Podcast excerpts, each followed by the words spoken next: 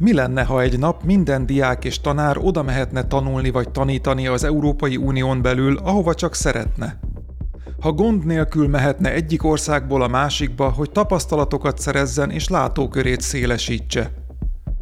Az európai oktatási térség kiépítésével pontosan az a célja az Európai Uniónak, hogy ez ne puszta vágyálom maradjon, hanem meg is valósuljon. Ön a Lépjünk szintet a minőségi jogalkotásért című műsorunkat hallgatja. Ebben az adásunkban arra keressük a választ, hogy mit tesz az Európai Unió annak érdekében, hogy mindenki egyaránt élhessen a tanulás lehetőségével, és minél többen vehessenek részt a külföldi tapasztalatszerzést segítő uniós mobilitási programokban.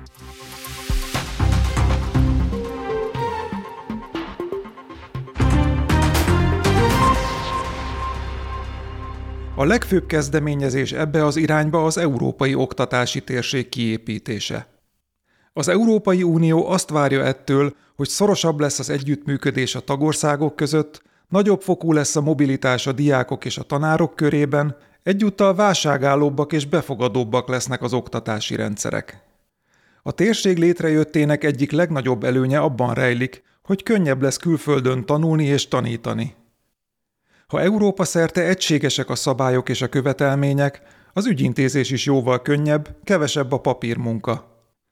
Az Európai Unió emellett segít leküzdeni a mobilitás útjában álló legfőbb akadályokat, a szükséges anyagiak, információk és nyelvismeret hiányát. De hogyan is támadt igény mindenre?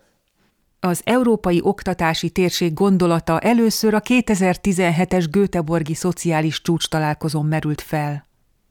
Konkrét megvalósításához azóta mind az Európai Bizottság, mind a tanács körvonalazta elképzeléseit.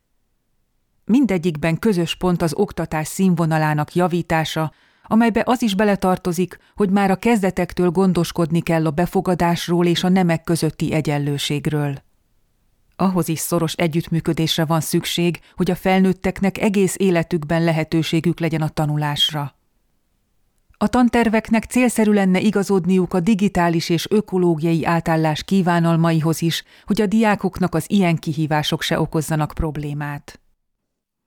Az európai oktatási térségen belül a tagországok összehangolnák oktatási rendszereik bizonyos elemeit, de náluk maradna a teljes kontroll. Az oktatásügy ugyanis tagállami hatáskörbe tartozik, a területükön élők oktatásáért és képzéséért a tagországok felelnek. Az évek során viszont az Európai Unió maga is sokat tett azért, hogy a tanulásnak ne szabjanak gátat az országhatárok.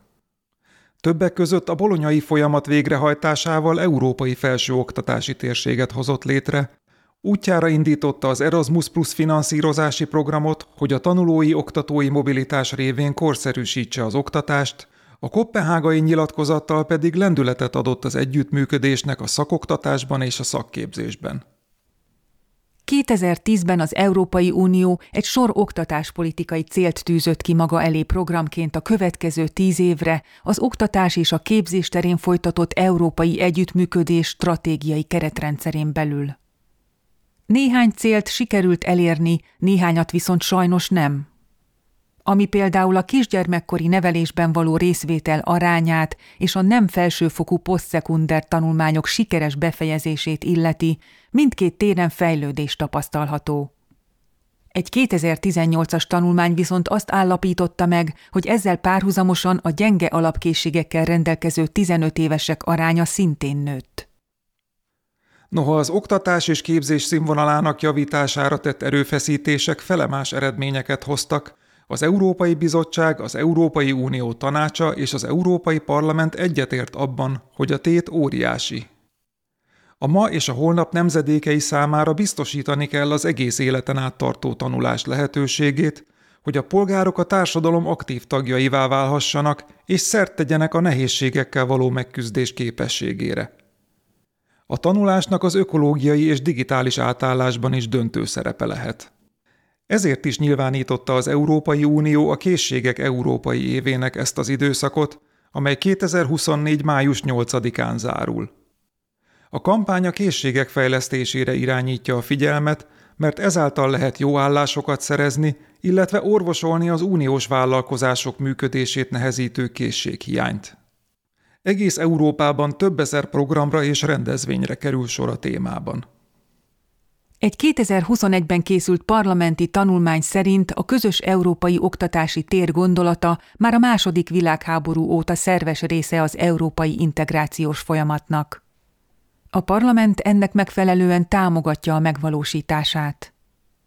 Ezzel együtt fontos szempontnak tartja a megfelelő finanszírozást is, mert csak így lehet elérni, hogy az oktatáshoz, illetve az uniós mobilitási programokhoz mindenki ugyanúgy hozzáférhessen. A legismertebb ilyen uniós mobilitási program az Erasmus. A 2021 és 2027 közötti időszakra szóló legújabb változata, az Erasmus Plus továbbra is a határokon átívelő oktatáshoz, képzéshez, sporthoz és ifjúságügyi munkához nyújt pénzügyi forrásokat. Mindeközben még többeket el szeretne érni, az előző 7 éves időszakban 4 millióan éltek a program kínálta lehetőségekkel, most ezt meg háromszoroznák, hogy akár 12 millió ember is részt vehessen. Az új generációs Erasmusban is fontos szempont az egész életen át tartó tanulás. Az európai egyetemi hálózatok létrehozásának és az európai diákigazolvány bevezetésének ebben minden bizonyal nagy szerepe lesz. Több figyelem irányul a befogadásra és az administratív teendők leegyszerűsítésére. A program emellett beemeli a sportot a főterületek közé, jobban épít a digitalizációra, új tudományterületeket támogat, valamint elindítja a Discover EU kezdeményezést, hogy a fiatalok beutazhassák Európát. Összességében elmondható, hogy az Európai Unió és intézményei arra törekednek, hogy az európaiaknak több lehetőségük legyen a színvonalas tanulásra, illetve hogy a már futó oktatási és mobilitási projektek folyamatosan fejlődjenek és újak induljanak. Az Erasmus és a hozzá hasonló kezdeményezések a jövőben is segítenek átlépni a hagyományos kereteket, hogy a diákok új felfedező utakra indulhassanak.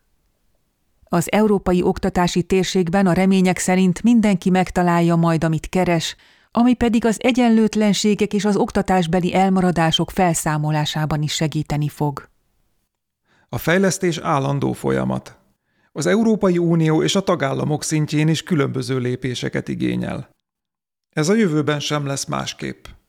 Az oktatás és a képzés területe ezért nem fog lekerülni az Európai Parlament napi rendjéről.